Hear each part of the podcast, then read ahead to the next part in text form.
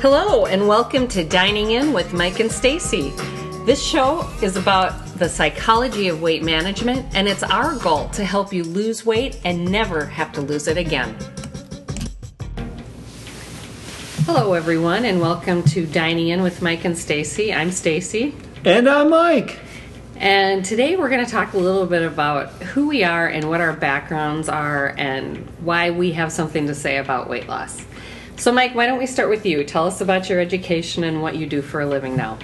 So, it started when I was in kindergarten. And no, I'm kidding. We're, we're going to start with I have uh, I have two master's degrees, uh, one in clinical psychology and one in experimental psychology, and I have a PhD in clinical health psychology. And so much of my professional life, for the last 20 years, has been spent working with health patients and pain patients. And if you've worked with pain patients, a lot of them have health problems such as obesity or they're overweight or they could lose weight. And a lot of the patients I also work with have have things like are preparing for bariatric surgery or have diabetes or have other health complications that are caused by weight. So those are the types of things I uh, see on a consistent basis and as a psychologist, one of the things we're supposed to be good at is helping people with behavior change, emotional management, and and those types of things. So what I try to work on is figuring out how to help people with that. All right. And so have you had any weight issues yourself in your life? Absolutely, and and I think that anyone who hasn't shouldn't be on this program. Uh, so, but, but we, yeah, I think we all have had health issues and weight issues, and I've had uh, my fair share of some ups and downs over the years, and that's one of the things that's frustrating for me. What about you, Stacy? Well, no, Mike. I was thinking maybe you'd tell us about your heart attack and oh. some of those sorts of. Well, I had a heart attack, but it wasn't necessarily related to weight. It was related to a blockage in my heart. Um, but I had a heart attack a few years ago. Well, that ago. would be related to diet, wouldn't it? Well, it's up in the air. They don't really say those things the same way these days. But sure, we'll say it's related to diet. But it did cause me to think differently about weight. But even before that, I was worried about how do people lose weight? And that was a question that I was asking for patients and and and for myself because I'm I am a person that believes that anything that I have patients do, I should be able to do myself and learn that discipline or self control. So, those are some of the basics. Yeah, because if you have the experience of trying to do it yourself, you're going to be better equipped to answer their questions about the things they're struggling with because you'll have tried it yourself. Absolutely. I believe fundamentally that we need to practice what we preach.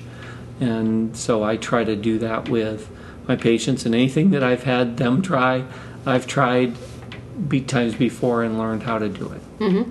Were you ever obese?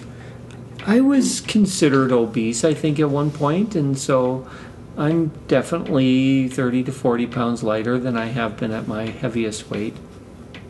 Okay, and so how did you lose the weight? What's been the answer for you? Well, I think that the Stacy, you're getting to two two different things because one of this one of these issues was I learned I was so frustrated with not being able to get people to lose weight and to not keep weight off myself. So I really absorbed information about weight loss about six years ago and really spent a lot of time reading everything that I could to better understand it. And I think that that's the whole medical system. Uh, the medical system does not have a great deal of training in weight management or weight loss. We have to do it on our own.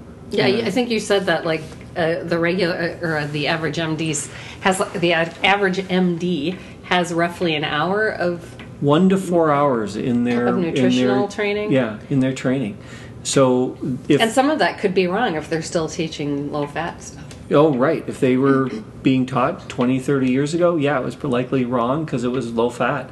And that's just not the way we understand the body these days. So really, you have to learn on your own. And a psychologist is no different than an MD in the sense that we have to we have to learn this stuff on our own. And I took it on myself to to learn as much as I could.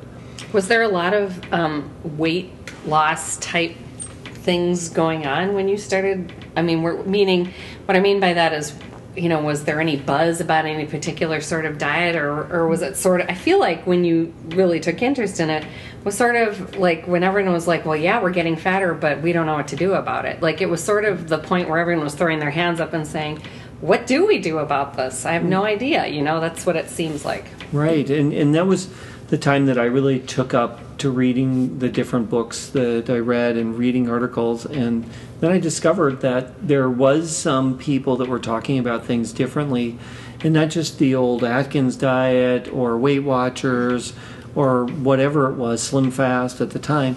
What what I found is is there were some people that weren't talking about diets; they were just talking about how the body works, and that really interested me. And one of the authors was Gary Taubes, T A U B E S, who wrote two books Good Calories, Bad Calories, and Why Do We Get Fat and What to Do About It. And those books were really about how the body works, and that really created a new thought process for me about it. So not only did I do it myself, but I had several patients lose 100 pounds with various information from that book, just teaching them about how the body works and how insulin is really the problem. Were, were your patients surprised by the things you were recommending they try? Absolutely. They were not, because at the time, nobody was kind of promoting the low sugar, low flour, low carbohydrate diets anymore because Atkins diets had gotten such a bad name and vegetable diets and vegetarianism was coming into full bloom and but people really struggled with those types of diets and low fats were on the way out but people were still very confused about that whole stuff, mm-hmm. I guess. Okay. But one of the things I found is that it didn't completely work the way I wanted it to work. Meaning doing the low sugar, low flour. Yeah, and so it got me there. It, it helped me lose weight, but it seemed like every year, if I just got a little bit off that diet, I would gain that weight back and then I would always have to lose it again, and then I would hit that pl- that plateau where I'd lose that 15, 20 pounds, but wouldn't really break through that. And then this last spring, I really became invested in understanding fasting because that had started to become a more common thing, um, but still taboo in the medical community. And so I read more about that and was just floored by the how well it worked with what I already knew and how once you started fasting, it was like poof, magically your body changed and you could manage the weight so that it wasn't gained back. And it, and it just changed my whole philosophy and I got to be a lighter weight than I had been in 30, 30 25 years or so. So since we got married. So who was and was there a particular doctor you were reading, were, were there multiple doctors talking about this? Where, what were multiple, your sources? Multiple people were talking about it, but one of the the authors that came up was Jason Fung, who's a nephrologist and works with people with diabetes and does a lot of talking. And he write he has written two books and one of them is the Ultimate Guide to Fasting, which I encourage everyone to read. And those books, and the other one was the Obesity Code, and those books really helped me further take that knowledge that I learned from Gary Taubes and some other people, and really take it a different way and integrate fasting with a low sugar, low flour lifestyle. And that gave me the ability to really understand it differently and gave it a way for me to teach it to people and and help them lose weight. And now we've had more people lose 100 pounds or more, and that's a wonderful thing to see that happen. So people might wonder: Is your life? I mean, like, are you super austere? Do you really have a super strict diet where you're really, you know, well, Stacy, kind of Marshall like about it, or what? I think you would know better than anybody. And what would you say about that? Not at all. No, it's very. That's kind of one of the most exciting things about this way of eating is that you're really free to do whatever you want as long as you know as long as you're keeping I mean, when I say free to do whatever you want, obviously you want to keep sugar and flour down. That doesn't mean you can never have sugar or never have flour. It means you plan for those times. And when you have sugar or flour, you're compensating for those carbs by fasting a little longer or You know, like if you're normally just skip breakfast, you skip breakfast and lunch some days so you can have an extravagant dinner or whatever. Um, I would say no, you do not seem to have a terribly strict Yeah, the- eating style. The only thing that I'm pretty strict about is is that I rarely eat on work days until I come home at night, and so. So you'll eat dinner, you'll skip breakfast and lunch, but you'll have dinner. Yep, I exercise hard every morning, and then I don't eat throughout the day, and I come home and then I eat whatever I want, trying to keep low sugar, low flour for the most part during the work week, and then the weekends I'm a little bit more flexible, and everyone can choose their own patterns. And I think it's wrong to say you're a little bit more flexible. I would say you're significantly more flexible on the Right. weekends. And not so much the flour and sugar, but you have breakfast often Yeah. and, and lunch. And you usually eat all three meals on the weekends. So it's a lot harder. It's a lot harder to fast when you're at home. When you Right. have, that's kind of the beauty of going to work. Right. If you don't bring food with you, most of the, depending on where you work, but for most places where you work, you're not going to be eating because there's no way to get food. If Right. you- If you, don't bring it with you, you're not eating. You're not, yeah. Unless you have a friend who brings way too much food every day. Yeah, and so I still eat ga- at gatherings at the office, but I plan for them, and I'll and I'll plan on not eating dinner that after that or whatever, depending on what it is. And and I think that we have exceptions at times where we plan for things, and we say, okay, we're going to have pizza this night, or we're going to have we're going to go out this night, and, and then we go and do those things, but we kind of plan in advance. And I think that that planning in advance is helpful because then it gives us a chance to deal with the cravings for food while while not having them, but making a plan to eat them the next day. And so you're not just saying, "Oh, I can eat right now." Although that this- might happen. Yeah, that might happen at times. Yeah. But I think that now we've we've been able to keep weight off, um, and we're what 20 30 pounds lighter than we were last year at this time and we don't have to re-lose that weight again and that's a wonderful thing every year and i think that that's the fun thing but i think what we're trying to do with this podcast and with the classes that we're teaching at marshfield clinic for employees and their spouses are that we're trying to teach the other side of this which is the psychological side which is the part that i think really the patients needed and I think the employees needed is to under really understand that other psychological side. Yeah, I think that's why everyone struggles with diets. Any and like if you're doing, um, say you're doing Atkins or you're doing Jenny Craig or any one of those, it's it's something you can't keep up for the rest of your life. You're not going to be buying Nutrisystem food for the rest of your life. You're going to have to come back at some point and figure out how your real life is going to work so that you can keep the weight off. And it's really hard to do that. Exactly, I think that's the problem. So that's where the psychological efforts come in to and that's why I would encourage people to not necessarily do some of those organized diets or foods because it's not real life and sometime it's going to end. Right. And- You, unless unless you're made of money and you're going to be, or you're Marie Osmond, and maybe that's part of your endorsement deal with. Right. is she with Nutrisystem? Nutrisystem. Um, I want that endorsement deal by the way. Can I have it? No, I think there's um, just that's that's the main thing that people ultimately struggle with. One of the things that we've talked about is that it's been noted that people, when they are told that they need to do something for their health, they're pretty good at doing it. Um, if a doctor tells you you need to quit smoking or you need to do um, do something to for your health, do- patients for the most part really try and do it. But what was happening with weight loss was people were trying to lose weight and they were gaining weight. So it just tells us that what doctors have been telling their patients for years has been wrong. And hmm. it's of course not malicious. They believed that the low fat there were there were studies flawed studies that showed that that was the case. Is that right? That, that, that is, fat should that is- work. That is correct, and that's what I think a lot of people were trained on. They were still being told, even today, to eat less. Um, so starve yourself, essentially, not eat much, um, eat less fat, and move more. So exercise. And people were doing those things and not losing weight. Worse, gaining. And, and yeah, and worse, gaining weight. And then the doctors get frustrated with the patient saying, You're not trying hard enough. No, the per- patient was trying hard enough. The recommendation was wrong.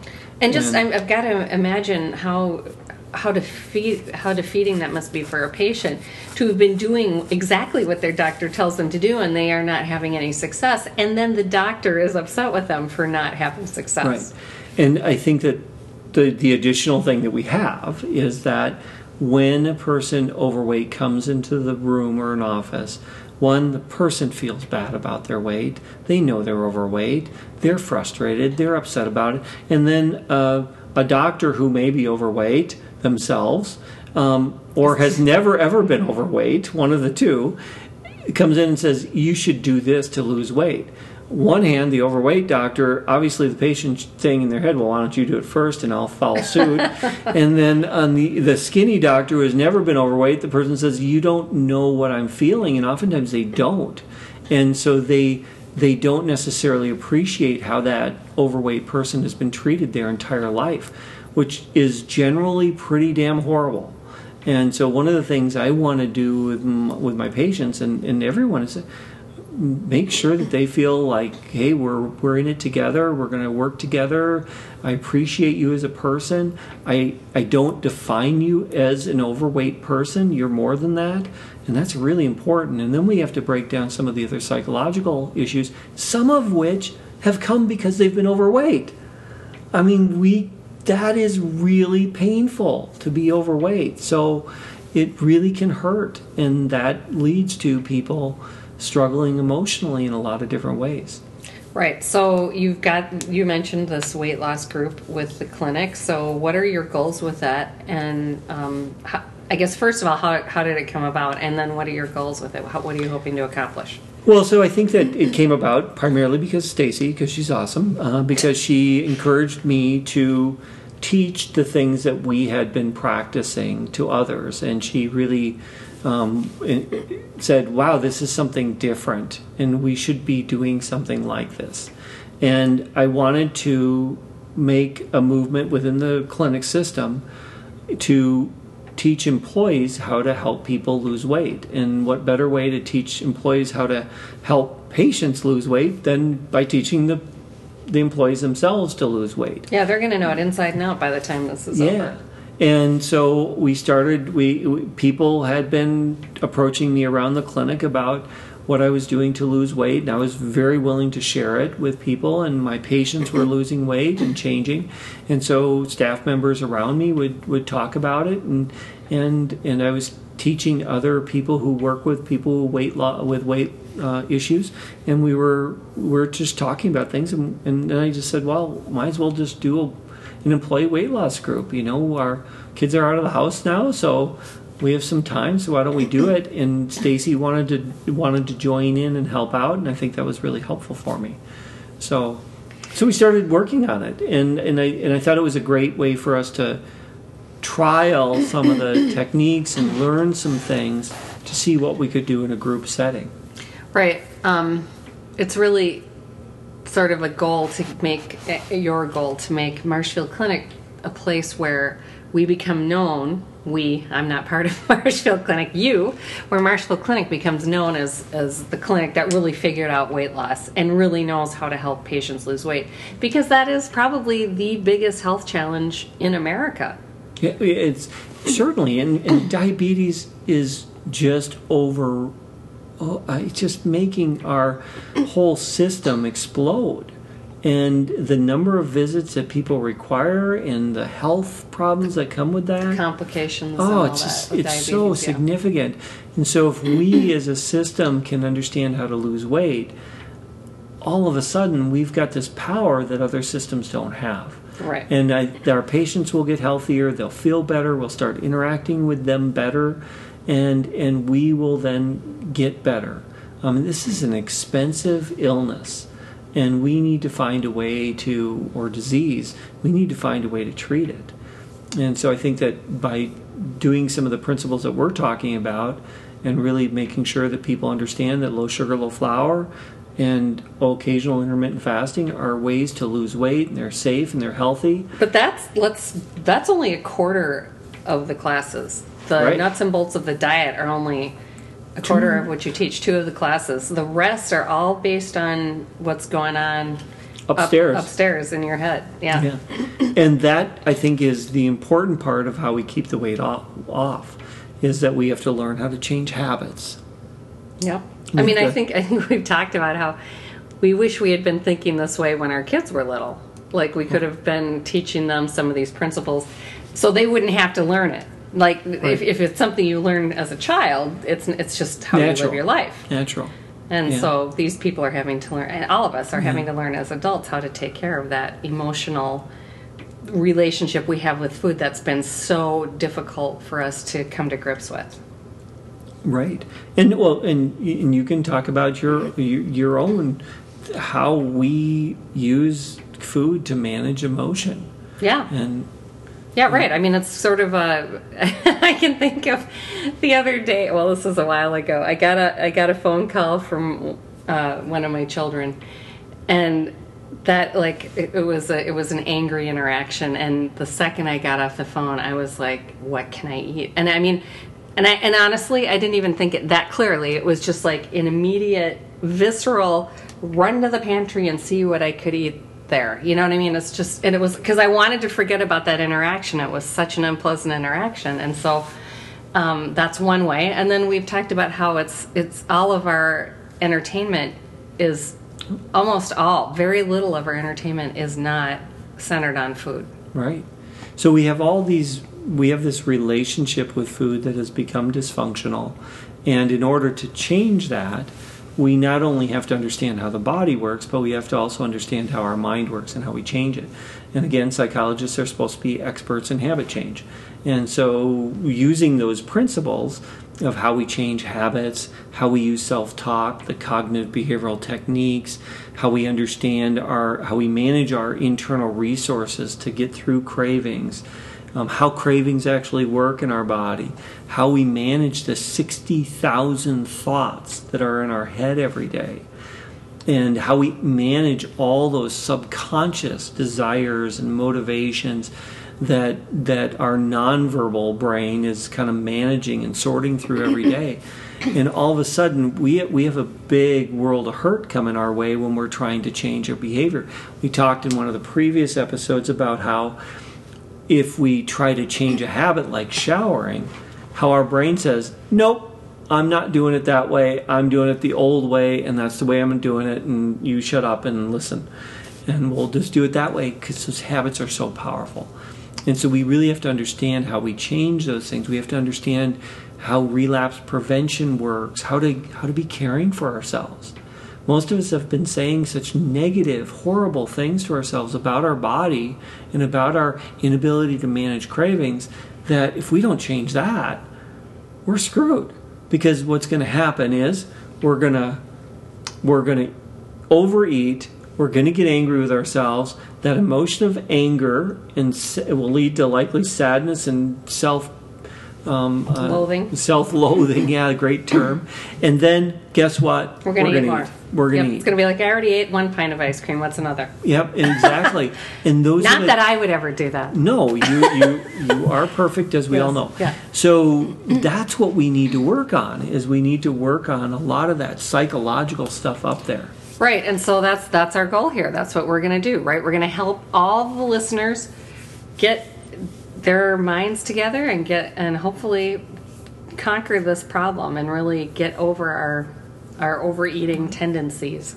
So that's what we wanted to do tonight is just to tell people briefly about why we are Why we're here, why it. we're doing this, what our mission is. And we want people to lose the weight, keep it off, never have to lose it again. But we also want them to learn how to manage their mind so that they can do that. And upcoming episodes will be about a lot of the mind challenges that we have and techniques to overcome that. And by the way, neither Mike nor I are where we want to be weight wise yet. We're still on our journey. So just so you all know, we're right there with you all. Yep. All right. All right. Thanks for joining us. And Okay, we'll see you next time on Dining In with Mike and Stacy. That's right. Mike and Stacy. All right. Have a good night.